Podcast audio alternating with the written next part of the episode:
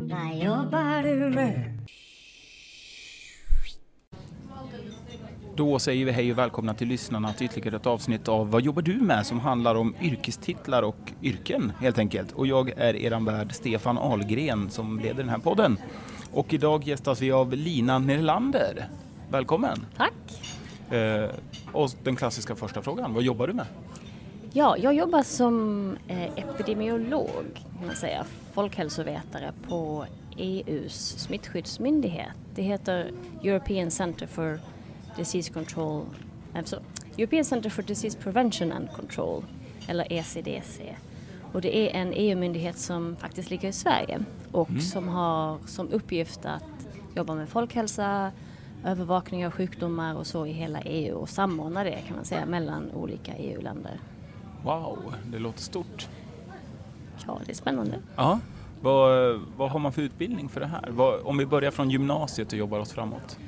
Eh, ja, generellt kan man säga att det finns ingen jättetypisk utbildning. Vi har folk med många olika bakgrunder men eh, om man ska ta mig så jag läste faktiskt gymnasiet utomlands. Eh, det behöver man inte göra för att ha det här yrket men jag gjorde det. Mm. Ehm, det var en organisation som heter United World College som ger, det är en organisation med internatskolor runt om i världen som har som uppgift att sammanbringa ungdomar från olika länder och studera tillsammans på gymnasiet. I olika länder? Alltså, så, så att det är alltså massor av ungdomar från olika länder som samlas i ett och samma land I, och det- läser tillsammans? Precis, och vi har, Ja. de här skolorna finns också i flera olika länder. Så jag Ja. läste i Hongkong, men den finns även i Norge, i Wales och i USA. Ehm, Okej. Och det är en stipendieorganisation, så tanken är att det ska inte vara barn till nödvändigtvis med välbemedlade föräldrar som ska komma från olika bakgrunder så att säga. Just det. Ja. Jag har aldrig hört talas om någon som har läst gymnasiet utomlands. Ja, jag vet utbytesstudenter och sådär men aldrig hela gymnasieutbildningen. ja, de sista två åren läser man och läser man sån här IB, International Baccalaureate-examen får man då. Och den är gångbar om man vill plugga i Sverige sen efter eller andra länder. Och efter gymnasiet då? Var du tillbaka till Sverige och pluggade vidare Jag var här? tillbaka ett år och sen så åkte jag till England och läste, och där läste jag till läkare. Brittisk läkare alltså? Alltså du läste på- läkarlinjen på engelska? Precis, Fast, det. fast de flesta termerna är kanske på latin så det spelar ingen roll. Ja, det är inte land. så klurigt, det är precis. Man lär sig många nya ord oavsett var man läser så att det spelar inte Mm. så stor roll att det är på engelska och många böcker är på engelska. Så, ja. Men läkare, hur lång utbildning är det? Eh, Den utbildning jag läste var eh, sex år. Ja, just det. Är det inte sju i Sverige? Det beror på hur man räknar. Jag tror det är fem och ett halvt i Sverige. Sen ska man jobba som allmän, göra sin allmäntjänstgöring och då är det ett och ett halvt, precis ett och ett halvt år. Och det gjorde jag också men det var efter de sex åren. Just Ehm, så att det beror på hur man räknar. Så du är ännu nu. mer utbildad än en svensk läkare? Nej, alltså själva läkarutbildningen är ju samma. Jag läste väl, ja sex år läkarutbildning i Sverige läser man fem och ett halvt. Alltså det är ungefär samma. Så det, den utbildningen är gångbar i Sverige lika väl som i England och andra EU-länder. Ja, just det. Eh, fick- var det CSN-berättigat att plugga i England? Ja. Ja, så du har studielån upp till halsen? Nej, det är inte så farligt. Men vad, har- du läst mer utbildning efter det? Ja, jag jobbade som två år som läkare i England och sen läste jag en eh, mastersutbildning i folkhälsa, Master of Public Health, i, och det gjorde jag i USA. Ehm, och det är liksom, då, då går man in mer på statistik och epidemiologi och man läser lite om, ja, man kan välja olika inriktningar så att säga. Men eh, det, en, det var en ettårsutbildning som jag tog för att kunna lättare jobba med folkhälsa sen efteråt. Just det, så du har väldigt, väldigt, väldigt stabilt CV bakom dig med utbildningar och när du har läst både i Hongkong, England och USA. Ja, alltså jag såg det väl mer som att det var en rolig resa och jag har haft kul under vägs gång och träffat många intressanta människor och sådär. Så att det är inte så att det har varit jättelång utbildning som man har varit tvungen att stå ut med utan det har varit kul under resans gång och jag har kunnat plugga lite, eh, alltså även gjort vissa delar av utbildningen utomlands, kanske en månad i Sydafrika gjorde jag min barnläkare del av utbildningen till exempel och man kunde göra grejer på sommarlovet och forska och sådär. Så jag har sett det som ett, liksom ett äventyr fram till nu. Så Vad hände efter USA då? Vad läste du? Ehm, ja, när då eh, började jag jobba för Röda Korset. Ja. Då jobbade jag för Internationella Röda Korset, en liten enhet som jobbade med klimatfrågor. Och så jobbar jag med klimat och hälsa specifikt. Ehm, hur, vilken sorts ehm, effekt klimatförändringarna skulle ha på hälsa eh, genom till exempel mer regn eller mindre regn eller katastrofer eller ja, värmeböljor och så. Så hjälpte vi, min enhet hjälpte Röda Korset globalt kan man säga och förbereda sig för de här frågorna. Mm. Det gjorde jag i tre år. Jag vill också påminna lyssnarna om att vi sitter på ett café i Stockholm och det är därför vi har lite bakgrundsljud och sådär. Um, Kanske någon som undrar vad är det som låter. Eh, vad har du jobbat med mera då innan du hamnade där du är idag? Mm. Så efter Röda Korset då så um, flyttade jag tillbaka till USA. Ja. Och då jobbade jag på amerikanska statens federala folkhälsomyndighet. Så man kan förklara det som att varje delstat i USA är ju som ett litet land kan man säga. Då har de sin folkhälsomyndighet och så men sen så finns det en federal samordningsmyndighet kan man säga som tittar på, som eh, har till uppgift att göra övervakningar av olika sjukdomar genom hela USA eller komma med rådgivning eller göra olika projekt, samordna om man säger så. Så att då jobbade jag, jag gjorde ett, ett fellowship där, det kan man säga som en slags aspirantutbildning på Mm. två år. Ehm, så gjorde jag den först och sen så stannade jag kvar och jobbade fyra år till på den myndigheten. Och den ligger i Atlanta i USA. ja. Och sen var det tillbaka till Sverige? Sen kom jag hem precis och då ehm, tyckte jag att det var spännande att vara utomlands men jag ville också komma hem och då har jag tur att EU-myndigheten, Folkhälsomyndigheten för EU ligger i Stockholm. Så då kunde jag, så fanns det ett jobb där och så kunde jag flytta hem och göra ett ganska liknande jobb som jag hade haft i USA faktiskt. Ja, just. Vad är det roligaste med jobbet? Ehm, ja du, det är, alltså vår uppgift är ju liksom att jobba mot alla de individuella EU-länderna. Så vi har ju kontakt med folk som jobbar där på deras statliga myndigheter. Och det är ju jättekul att ha kontakt med människor från hela Europa och vi har möten och olika projekt tillsammans. Så det är väldigt kul och det är kul att kunna jobba med någonting som har med något liksom bra eller något man, alltså försöka förebygga sjukdomar det är ju liksom något, det känns värdefullt liksom. Även om man inte dag till dag ser effekten av det man gör så känner man ju ändå att man är på väg i en process framåt liksom. Mm. Jag jobbar kan man säga ganska brett. Vi, jag personligen är ju ansvarig för att övervaka hepatit B och hepatit C Mm. i EU. Så det gör att de olika EU-myndigheterna, eller förlåt, de olika statliga folkhälsomyndigheterna, som till exempel Folkhälsomyndigheten i Sverige och deras motsvarighet i andra länder, Mm. rapporterar in fall varje år till oss då. Så sammanställer jag dem. Så ser man. Så här många fall var det i Sverige, så här många fall var det i Frankrike och så tittar man över tid om det blir bättre eller sämre och sådär. Och det är en del av det jag gör och sen så, Då, då har jag en följdfråga där. Ja. Eh, jag brukar se tv-reklam ibland där de säger att man borde testa sig eller vaccinera sig mot hepatit B och hepatit C innan man reser utomlands. Mm. Varför är det viktigare att göra det när man lämnar Sverige än när man är i Sverige? Har vi mindre fall av det i Sverige och varför finns det i så fall fler fall i andra länder? Och vilka Ehm, länder? För det, det- säger de aldrig i reklamen. Bara att ska du lämna det här landets Ja. gränser, vårat lands gränser, då borde du vaccinera dig. Ehm, alltså för det första så finns det inget vaccin mot hepatit C utan det är hepatit B och Okej. hepatit A också. Hepatit A det får man genom smittad mat eller sådär. Det är liksom mm, mer en hygien, um, vad säger Ehm, ofta dålig hygien eller kanske smittad mat och så. Det är det som är hepatit A. Men hepatit B som jag jobbar med det är en blodsmitta Mm. och hepatit C också. Och det finns inget vaccin mot hepatit C men däremot bra behandling. Eh, och hepatit B finns ett vaccin mot och nu vaccinerar vi alla barn i Sverige. Så att, men många vuxna är ju inte vaccinerade då och reser man till ett annat land och man har kanske en olycka, hamnar på sjukhus och behöver en blodtransfusion till exempel eller något liknande. Så, och andra, alltså, om man kommer i kontakt med blod och kroppsvätskor på något sätt eh, då har, är det risk att man blir smittad av hepatit B. Och det finns ju då högre, alltså fler människor utomlands eller vissa olika länder, jag kan inte exakt säga vilka på rak arm men till exempel Kina finns det ganska mycket hepatit B och då är ju risken högre där. De kanske, även om nu för tiden så har ju de flesta länder ganska bra koll på blodtransfusioner till exempel, att man testar blod och så men ehm, det, det är ju inte överallt, det kanske finns sämre hälsovård på landet till exempel ute i, i eh, mindre städer. Och, ja, det kanske inte är sådär jättesäkert alltid och då är det bra att man är vaccinerad innan man ger sig ut. Ja. Vad, vad, är, eh, vad är hepatit B då? Alltså vad, vad är symptomen? Alltså det är ett virus som man smittas med då så sätter det sig kan man säga i levern och infektera levercellerna.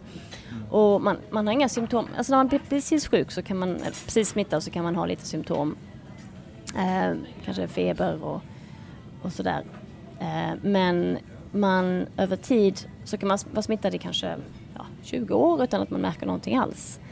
Och under tiden så påverkar viruset levern och så gradvis får man mer äh, ärrvävnad i levern och den blir, man får vad som kallas skrumplever eh, så småningom. Mm. Eller så kan man få ähm, cancer i levern. Det är också en effekt av hepatit B och hepatit C också.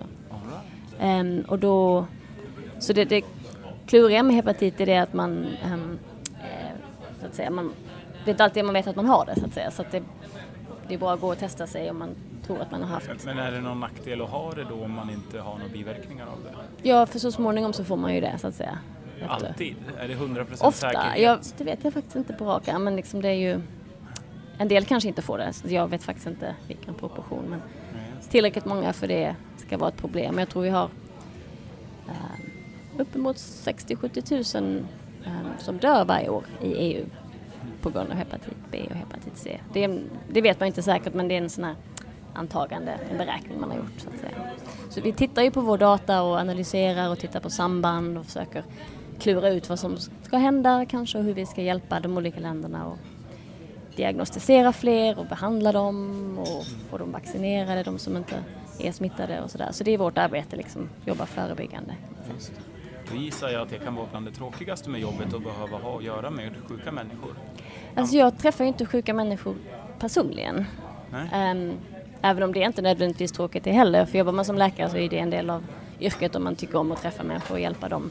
Men i mitt yrke nu så jobbar jag ju, jag sitter på kontor, jag samordnar data och jag gör möten och konferenser och jag eh, skriver kanske riktlinjer, alltså sådana saker. Det, det, är inte något, jag har inte med individuella patienter att göra. Just det. Vad är det tråkigaste med jobbet då? Alltså ibland kan det vara lite mycket administration. Ja. Så vi ska göra en stor studie så ska man designa ett, som ett eh, man ska söka anbud, lägga ut det på an, offentlig mm. anbud, man säger så. Man ska ha kontrakt och man ska sköta det här projektledarskapet. Och det kan vara kul också men det kan också vara mycket administration och liksom tänka på finansiering och sådär. Så att det kan väl vara ibland lite mindre kul. Men ja, det, det verkar vara återkommande för många yrken när man frågar det tråkigaste, just det administrativa ja. det tråkiga. Jag har aldrig haft någon som har svarat att det administrativa skulle vara det, det roligaste med jobbet. Ja, det är väl det att man inte använder sin tekniska kunskap utan det känns som att man har ju den utbildningen man har och man vill använda liksom det man kan ja, och så. Så att det är väl det att man känner att det är lite... Mm. Ja, men det kan, det kan vara okej det också, det är ingen fara. Vilka färdigheter skulle du säga är viktigast som, som person? Personliga egenskaper liksom är det viktigaste för att klara av jobbet eller tycka om jobbet eller man ska säga? Mm. Alltså man bör vara bra på att kommunicera. Och mm. vara, liksom, för man kommunicerar med människor som inte pratar engelska som första språk. Så om vi har ett stort möte med massa människor från olika EU-länder så pratar inte alla så bra engelska och man ska kunna liksom, tolka in vad de egentligen menar. Precis, och få dem involverade i diskussioner för de har ofta väldigt bra idéer och kunskap men kanske inte språket och då får man försöka jobba kring det och man måste kunna jobba med olika andra organisationer, Världshälsoorganisationen, andra eh, ja, myndigheter och kunna liksom kommunicera och ha en bra dialog där och göra sig förstådd. Och sen så kunna Sen så måste man kunna, ha, kunna läsa in sig och ha bra teknisk kunskap och liksom analysera och mm. klura och vara detaljinriktad också när man gör en studie och när man ska analysera data och så, så får man vara lite, lite pillig. är det ett ensamt jobb eller har du mycket kollegor? Jag har mycket kollegor, jag delar ja. rum med, man delar rum med kanske en eller ett par, tre andra. Och vi är väl ungefär 350 som sitter här i Sverige då. Ja. Det är huvudkontoret, eller det är det enda kontoret så att säga. Men alla har olika uppgifter och titlar eller? Ja, mer eller mindre. Alltså vi är ju, en del är ju jobbar med administration och finansiering och de IT. tråkiga sakerna. och sen så har vi de som har de tekniska rollerna. Ja. Och då jobbar vi generellt i olika eh, team relaterat till olika, olika bakterier och virus helt enkelt. Så jag jobbar med HIV, HIV hepatit, könssjukdomar, mm. tuberkulos. Vi är ett gäng liksom. Och jag jobbar mest med hepatit men lite med de andra sjukdomarna också. Ja, just. Ja. Är det bra stämning? jag tycker det. Alltså generellt folk som jobbar med folkhälsa är liksom, gör det för att man tycker, man bryr sig, man vill göra, liksom en, göra en skillnad, mm. som man säger. Så att det är liksom ganska sympatiska människor oftast. Det är liksom inte så mycket sådär karriärtävling och att man underminerar varandra utan det är liksom en schysst stämning skulle jag vilja säga. Men, men ni sitter i en kontorsbyggnad här i Stockholm då? Mm, precis, ja. ute i Frösunda. Just det. Vad är det för arbetstider? Vi har möjlighet att vara flexibla. Vi ska jobba 40 timmar i veckan mm. kan man säga. Men vi har vissa fönster där vi måste vara inne på jobbet på morgonen och på eftermiddagen. Mm. Men om jag vill kan jag komma in halv tio och om jag vill kan jag liksom, men då måste jag ju jobba senare antingen den dagen eller en annan dag. Eller så kan jag komma in tidigare och gå tidigare. Och, så att det är liksom, vi har en, man lägger in det i sin sitt system så, så ska det liksom jämna ut sig över tid till 40 mm. timmar i veckan. Får man betalt för övertid? Händer det att man måste jobba övertid? Eh, det kan det, men jag tror man får kompensation i tid. Då sparar man liksom upp lite extra tid och så kan man ta en halv dag någon annan gång eller ja, extra just det. det. Precis, man får en tidsbank liksom mm -hmm. där man kan plocka och så. Man kan jobba hemifrån också om man vill det ibland. Just det, mycket sköts ju via nätet Ja, precis. Ja. Vad, vad har man för karriärsmöjligheter? Har du karriärsmöjligheter? Kan du klättra på karriärstegen som det heter? Ja, man kan få en, en, ett steg ner seniorroll kan man säga. Mm. Men uppgiften är väl relativt de samma så att säga. Det är inte jättestor ja, fast man blir kanske lite mer arbetsledare för ett team? Nej, faktiskt Nej. inte. Utan det är mer att man, man blir mer senior i sin tekniska roll kan man säga. Har lite mer um, erfarenhet. Precis, ja just det. Och sen så, eller så kan man klättra och bli jobba med personalansvar och vara som ledare för ett team. Mm. Eh, men då, så det, det, är också kul att göra det men, men problemet är då kanske man har mindre tid med själva det tekniska och sitta och klura på, titta på data och läsa in sig på artiklar och, och sådär. Utan det är väl mer att man personaladministrerar och leder arbetet men kanske inte har så mycket tid för det tekniska. Just det, då får man överväga det utifrån eh, Precis, med lön och sådär, vad ja, man tycker det. är mest värt. Eh, har du några förmåner via jobbet? Har du gratis vaccin eller vad? Jag vet inte. Ja, det har jag. Influensavaccin. um, jag är anställd av EU. Mm. Så att det är liksom en lite speciell anställning så att man, jag har försäkringar så inom EU så att säga. Um, och, så jag har liksom inte de klassiska svenska personalförmånerna på det sättet men vi har andra sorters förmåner. Det är helt... vad, vad är det för typ av förmåner? Um, det... nej, men alltså, vi har också föräldraledighet och så. Mm. Um, men är du reseförsäkrad i hela EU ja, om du skulle ut och resa till exempel? Precis, ja, ja. ja, det är ju en mm. jättebra förmån. Ja, alltså, om jag reser i jobbet såklart. Ja. Ja, precis. Jaha, inte privat? Det tror jag inte. Det ingår inte om du skulle bestämma dig för att ta semester? Vet jag resa i Europa? Man... jag tror att vi har en egen.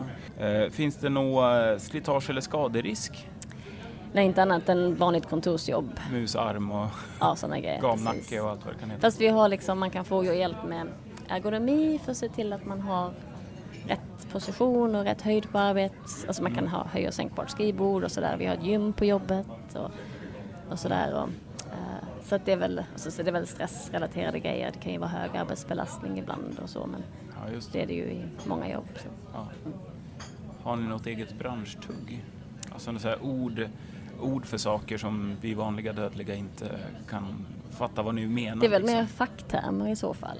Ja. Att man kanske pratar, så ibland vet man ju inte, ibland har man använt dem så mycket som man um, det är inte alltid som man känner att, eller det är inte alltid som man inser att andra kanske inte förstår vad man menar.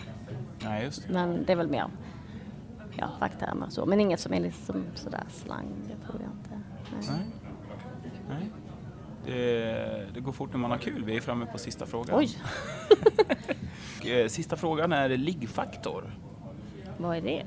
Om du kommer in på en fest och det är hundra personer på den här festen och du talar om vad du jobbar med, hur stor är chansen att du får ligga?